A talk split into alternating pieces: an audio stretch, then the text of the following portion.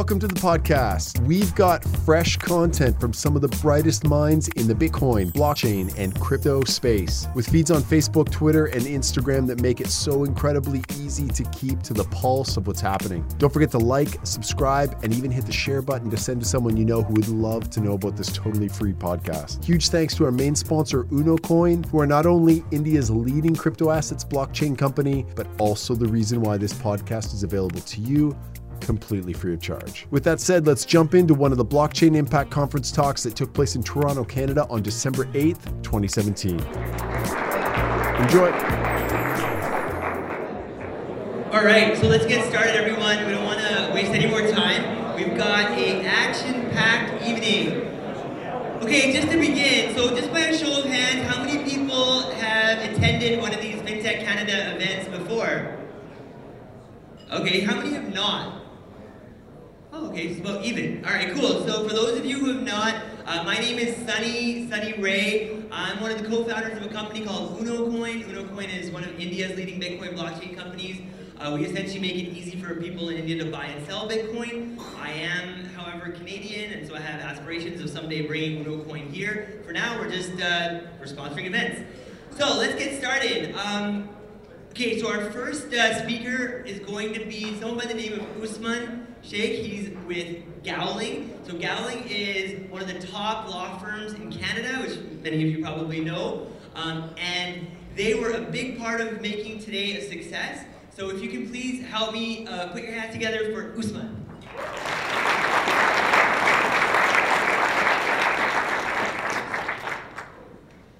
Okay, hi everyone. My name is Usman Sheikh. I swear we didn't pay him to say that, that we're the top law firm. Actually, we did. We're one of the sponsors, so thanks for fulfilling the contract. Uh, so my name is Usman Sheikh. I'm the partner at Gowling WLG. I'm also the head of our uh, blockchain and smart contract practice group. I'll tell you a little bit about us. We're uh, a team that is almost about now 90 practitioners strong throughout Canada and throughout our various foreign offices. We have offices in Singapore, we have offices in the PRC, we have offices in Russia, et cetera, et cetera. And we work together, we learn together, we do files together. Our firm had uh, some level of prophetic vision, like many of you here, that blockchain would be totally impactful for our clients, would have a totally potentially disruptive uh, effect on our clients as well. And I don't mean that in any pejorative sense. And so we tried to get ahead of it and uh, have now a number of accomplishments under our belt. We among other things, listed the very first blockchain company in the world, which is BTL, that's listed on the TSXV. We were also, uh, one of our practitioners in Montreal, involved in the Impak ICO, which was the first initial coin offering that had been reviewed and uh, exemptive relief granted for that particular ICO. We're also a member of the Blockchain Research Institute, which is a consortium together with the Bank of Canada, the Government of Canada, NewCo, Hyperledger Project, and many, many other organizations, and we're the only law firm that's part of that initiative. So uh, we're very much in the thick of blockchain, ICOs, cryptocurrency exchanges, crypto investment funds, tax work, patent work, et cetera, et cetera. And we're so honored to be here with uh, Sunny. We're so honored to be supporting Blockchain Impact here today. It was an absolutely terrific session throughout the morning, and I expect the same this evening as well. So thanks for having us and giving us the opportunity to sponsor. Okay, awesome. So, uh, so our we, uh, we have one more person that's gonna uh, say a few words really briefly, and then we're gonna get right into our panels. Uh, so this next gentleman doesn't really need an introduction in Toronto. His name is Anthony Di Iorio. You guys have heard me say this many times. He's literally a hero of mine.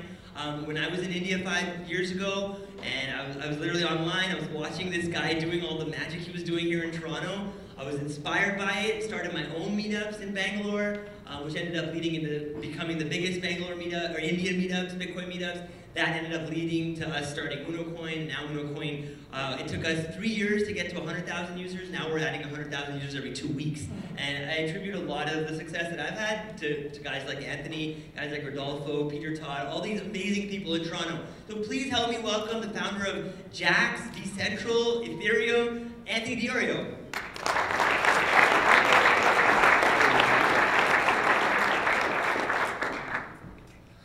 Thanks a lot, Sunny. Um, the, community scene in Toronto started in, in 2012. Um, I remember when I first wrote Bitcoin in the summer of 2012, looking for a community, looking for other people around there to, to start talking about this thing that I realized would be extremely important and game changing, and there was nothing else out there. And for a number of years, I held events, done something about 110, maybe 115 events that we've held since 2012. And it's been great over the last year. Sunny kind of taken the reins from things uh, from me, doing the events in Mars last year, and then carrying on events like these that are growing. And it's, it's really good that I've been able to, to, to step back and focus on the businesses and things that I'm doing and have him take over things and do it. So I'd really like to give him a round of applause because he's put on some of the biggest events now in, in Toronto and he keeps them going. So I really want to give him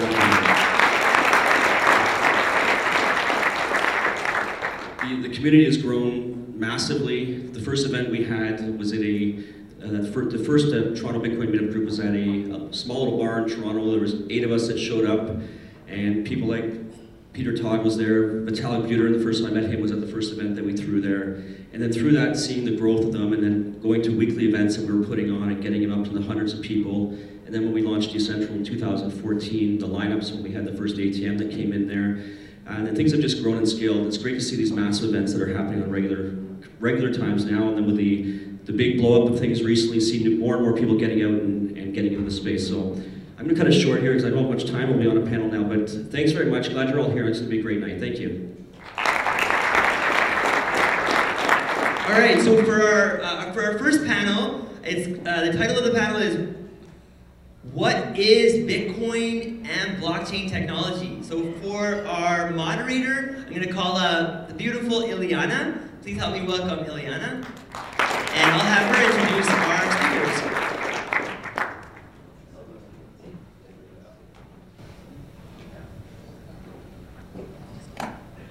Hey everyone, pleasure to be here today. By way of introduction, Ileana Oris Valiente. I wear a couple of hats in the blockchain space, including as a managing director and global blockchain innovation lead at Accenture. It's a pleasure seeing this many people in Toronto. So without going and attempting to do justice to all of the panelists that we have today here for you, I'm going to call them up one by one, and as part of the panel, I'll get them to do an introduction and to explain to you what it is that they do in this space. So in no particular order, I'd like to call up uh, Ethan Buchman.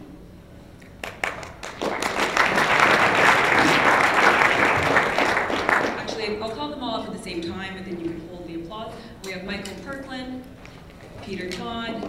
Samson, did you just sneak in just in time for this panel? Yes. Okay, perfect. Come on up here. We have Anthony Di Iorio as well, and Manny Eager if he's in the audience somewhere. I saw him long ago.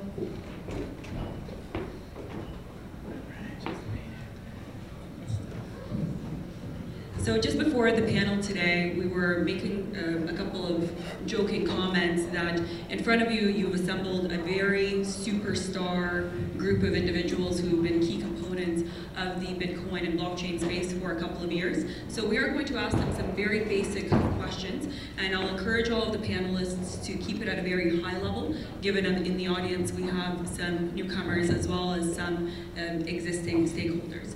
So first things first, I'm hoping that I can have a volunteer in this group take a crack at explaining Bitcoin in about 30 seconds, and we'll try to hold you to that.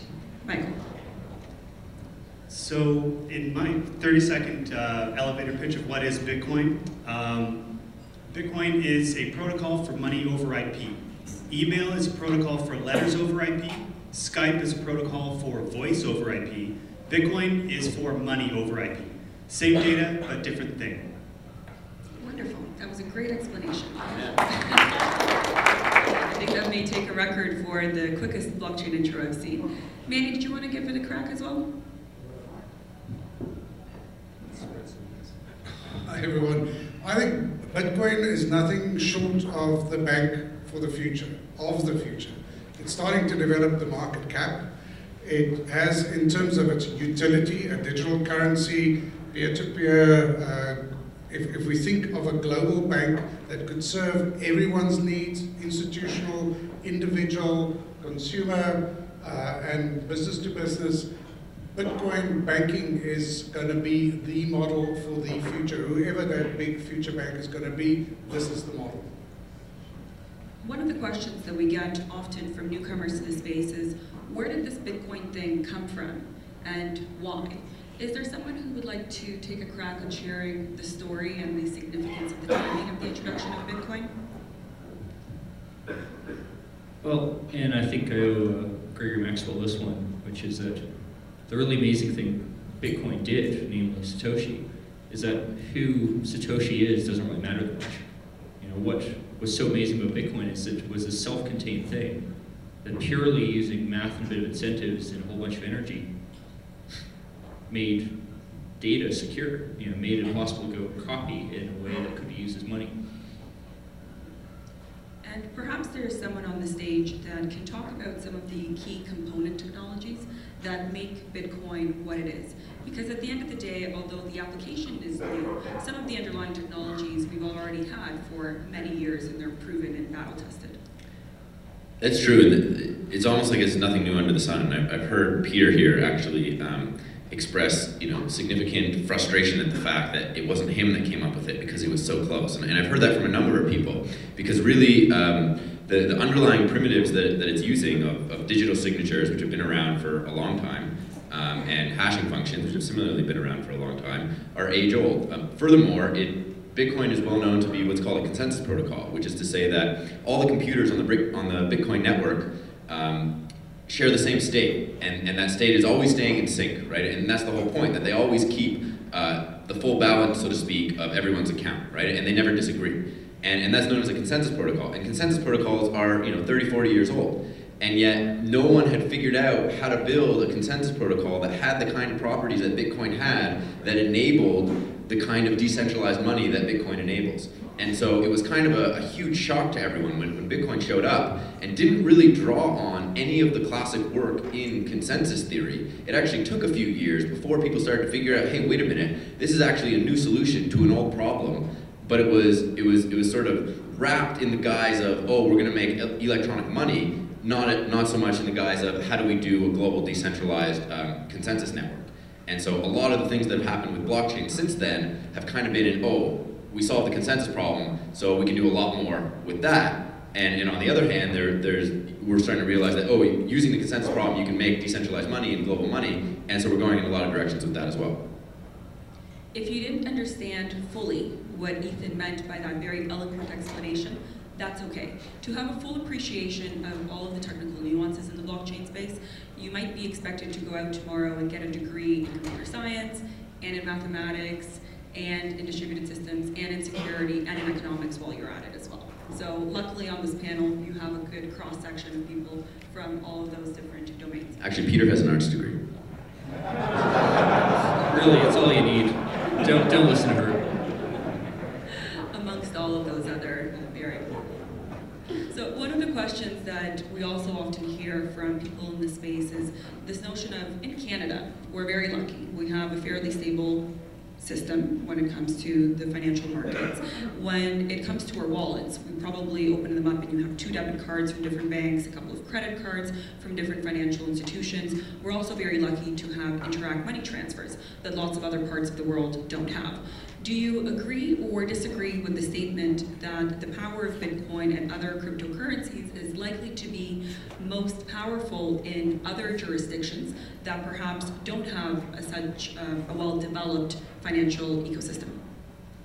Well, um, well, the third-party countries would see the impact uh, a, lot more readily than, than us. Uh, people in first world countries would, would, uh, would also see it equally because uh, it was only, I think, one and a half years ago that in Greece, a very well-developed country, uh, every single person who had dollars on deposit in their bank woke up and they had 10% fewer dollars in their account.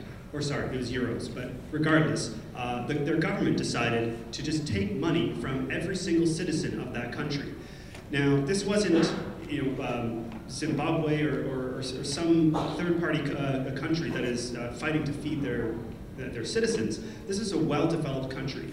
And even here in Canada, uh, laws have already been passed that grant the powers to our government to do the very same thing to us. They haven't done it yet, but um, They, they absolutely can. So uh, while yes, third-party countries would see this very readily because they don't have the infrastructure that we have, even though even our infrastructure doesn't protect us from having that infrastructure turned against us. And Bitcoin gives us a plan B, a totally different infrastructure that gives us the freedom outside of uh, uh, the, the, the, shackles of the banking system. And that's one of the reasons why I'm, I'm very interested in Bitcoin. So I think actually our system in Canada is not that developed. If you look at China, you have WeChat and Alipay, which is far cheaper. You have to pay a dollar for Interac here, but you can do it for free in China. So we're actually behind. Um, Bitcoin, I don't think is really good for payments. If uh, you look at Lightning, then you open up new avenues for doing small small payments and micro transactions, which is actually really interesting. But I think Bitcoin's primary function is still store of value at this point. We've been talking primarily about the Bitcoin world, but there are a number of alternative cryptocurrencies that have emerged as well. And in the midst of all of this, there's this common sentiment that blockchains are secure. Since we have a couple of folks on this panel who are very deep in security, could you explain to the audience how they can reconcile the statement that blockchains are inherently secure with the fact that in the news they'll often hear about various uh, breaches that have occurred? Well, I mean, I'd actually first of all say that the idea that blockchains are, you know, the general statement blockchains are secure is not true at all. I mean, by keep, you know, using the definition of blockchain, it's just a chain of blocks. The security comes in, well, how do you figure out which chain of blocks is the chain? And there's many, many, many different ways to go do that. In many ways that those ways can go fail. Now, if you're going to limit yourself to say just something like Bitcoin, well, I mean, then you got to ask the question, well, what part is failing? Is it the part you know, way up here where some guy goes and clicks on an email for a dog show and gets malware on his computer and gets his computer compromised, or are we talking about the thing way down here, which is the actual consensus layer?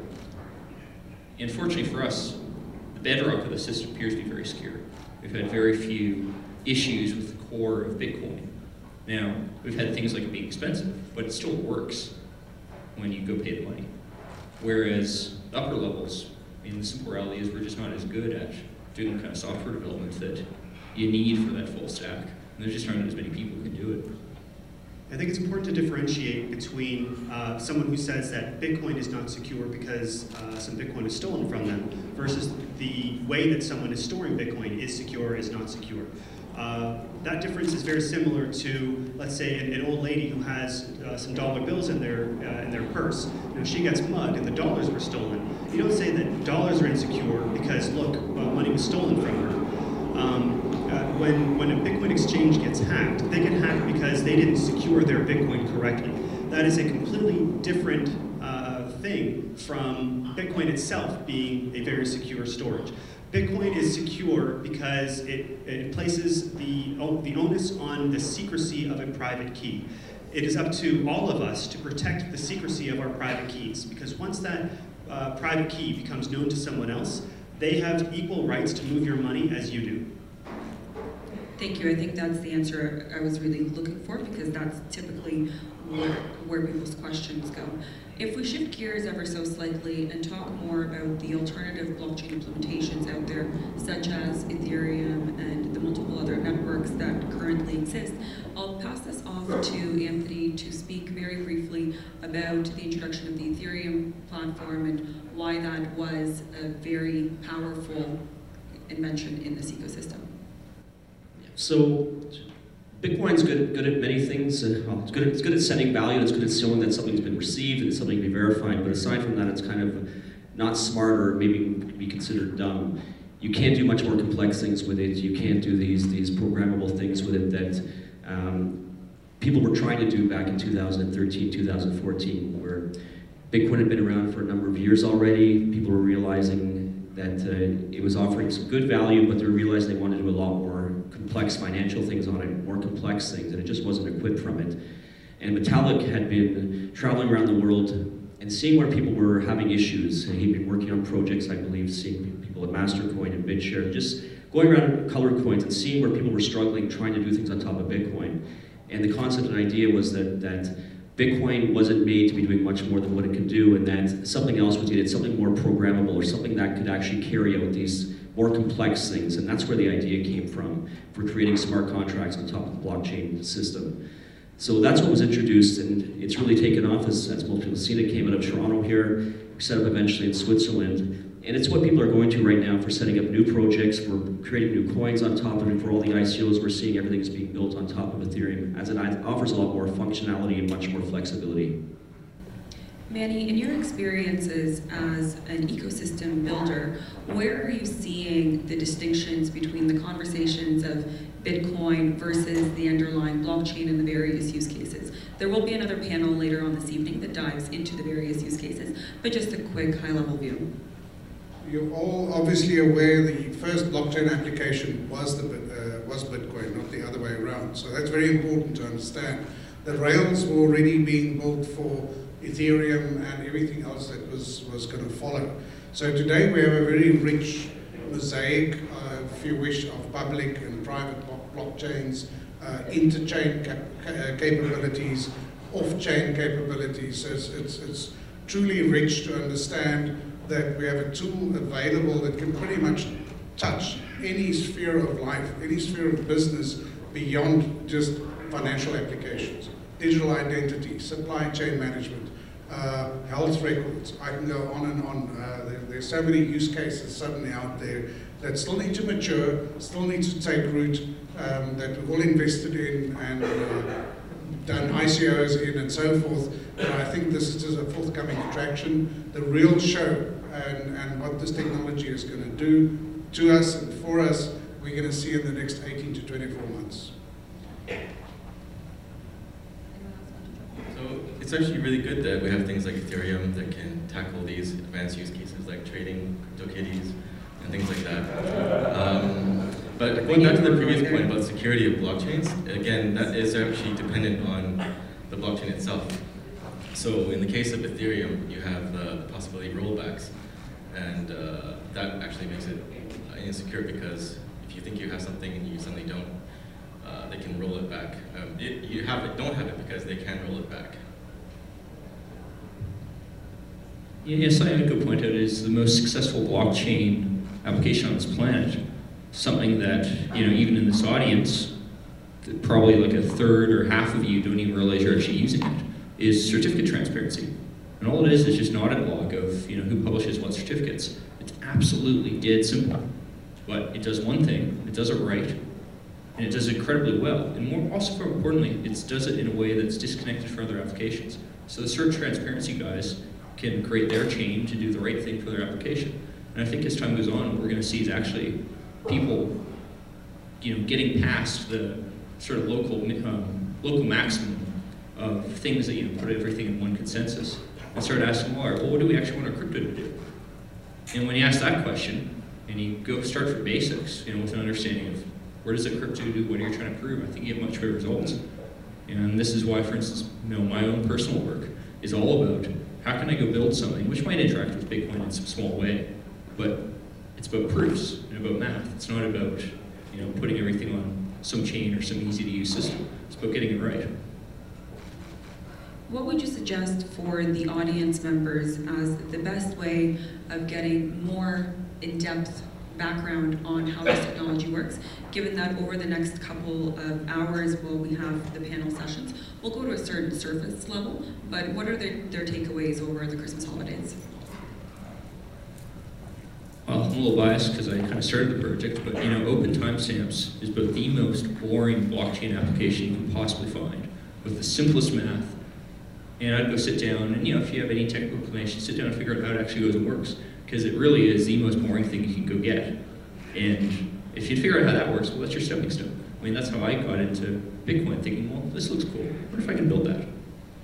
Well, that may be good for the more technically inclined in the audience. Uh, for those who aren't technically inclined, uh, simply just using your favorite search engine to uh, to look up some of the terms you're hearing on on, on, on stage, like the word blockchain, uh, public key cryptography, uh, a hash that, that was used at the beginning of the presentation.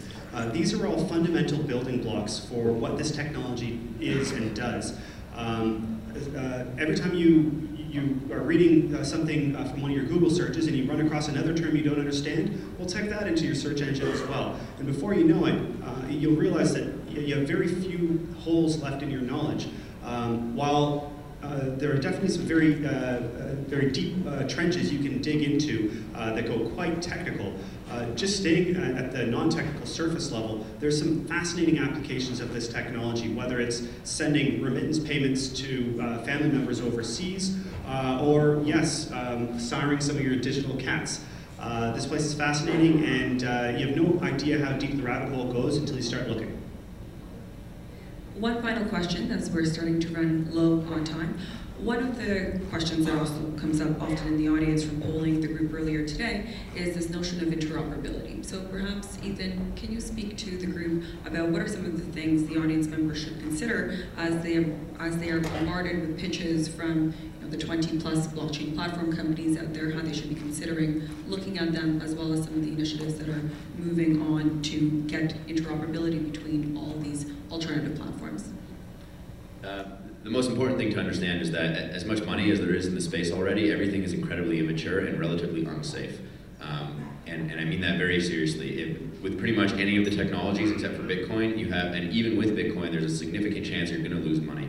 Um, because just, just the, the software does not have the level of maturity and the level of formalism um, that much of the other software we use in, in, our lives do. And you know, we're working towards that, and, and you know, we're, we're trying to bring on more engineers to, to help bridge that gap and, and to bring in you know, new kinds of mathematics to formally verify protocols so that we know with certain certainty um, that things can't go wrong, but we're certainly not there yet. So that's the first thing to keep in mind is the level of immaturity, despite how much money is on the line. And, and something that people people constantly mislead themselves over is, oh, if, if enough people are using it, or if enough money is on the line, or if it's open source, it means it's secure. Well, that's not true, right? And it takes a lot of time for these things to actually get battle tested. So that's number one. Um, so, so given that, if you still want to experiment, um, that's great, and you know, you, sh you should be encouraged and, and not too scared. But um, be careful and read up on things and, and be smart. You need to have you need to have good habits when you're using this technology. Um, you know, if, if you're going to use an exchange, to, to put money on and to buy some bitcoins or to buy some other coins, uh, don't leave them on the exchange because exchanges get hacked all the time, right? Um, I, I, think it just happened this week, another exchange got hacked. So you got to be very careful, and there's a lot of personal responsibility involved. Now that said, there's a lot of a lot of companies and a lot of technologies that are being developed that are going to help this significantly, right? Like for instance, we don't have anything like um, insurance really in the blockchain space yet, right? You put money in your bank account, it's insured. If they get hacked, it's okay, it's no problem, right? Of course, if the, if the company, if the country wants to take a haircut on everyone's deposits, they can do that, right? So this is the trade-off you're making. You have complete control when you use Bitcoin, um, but you also have great responsibility, right? So what's happening now is none of the, none of these blockchains are really, they're all kind of independent of each other. They're all they're all sort of siloed off. And so there are a number of efforts now to enable them to interoperate in one way or another. And you can think about it in sort of the early days of the internet, when there were many different many different networks. Um, people were experimenting with different protocols to make to enable computers to talk to each other. And it, it, took a while before those independent networks were actually be able to join forces into this larger network that we now call the internet, right? And so the same thing is happening in the blockchain space, where, where folks are experimenting with different ways and different technologies to enable the many different blockchains that currently exist and will exist in the future to start to interoperate. But again, those, those tools and technologies are very, very young and immature, and it's going to take probably years before we figure out what the right standards are uh, to actually do this correctly. So it's a very exciting space to be, but if anyone tells you they have, you know, the be-all, end-all solution for all the problems in the blockchain space of the world, you know, Run it's quickly. not true. The opposite direction. But speaking of running, I think we are running out of time here. So thank you so much, everyone. I think the panelists will be around for a little bit longer. Thank you, Sunny, for having us. And enjoy the rest of your day. Don't forget to like, subscribe, and share with a friend you think would appreciate the send. Up next, more talks from past conferences. Thanks for listening.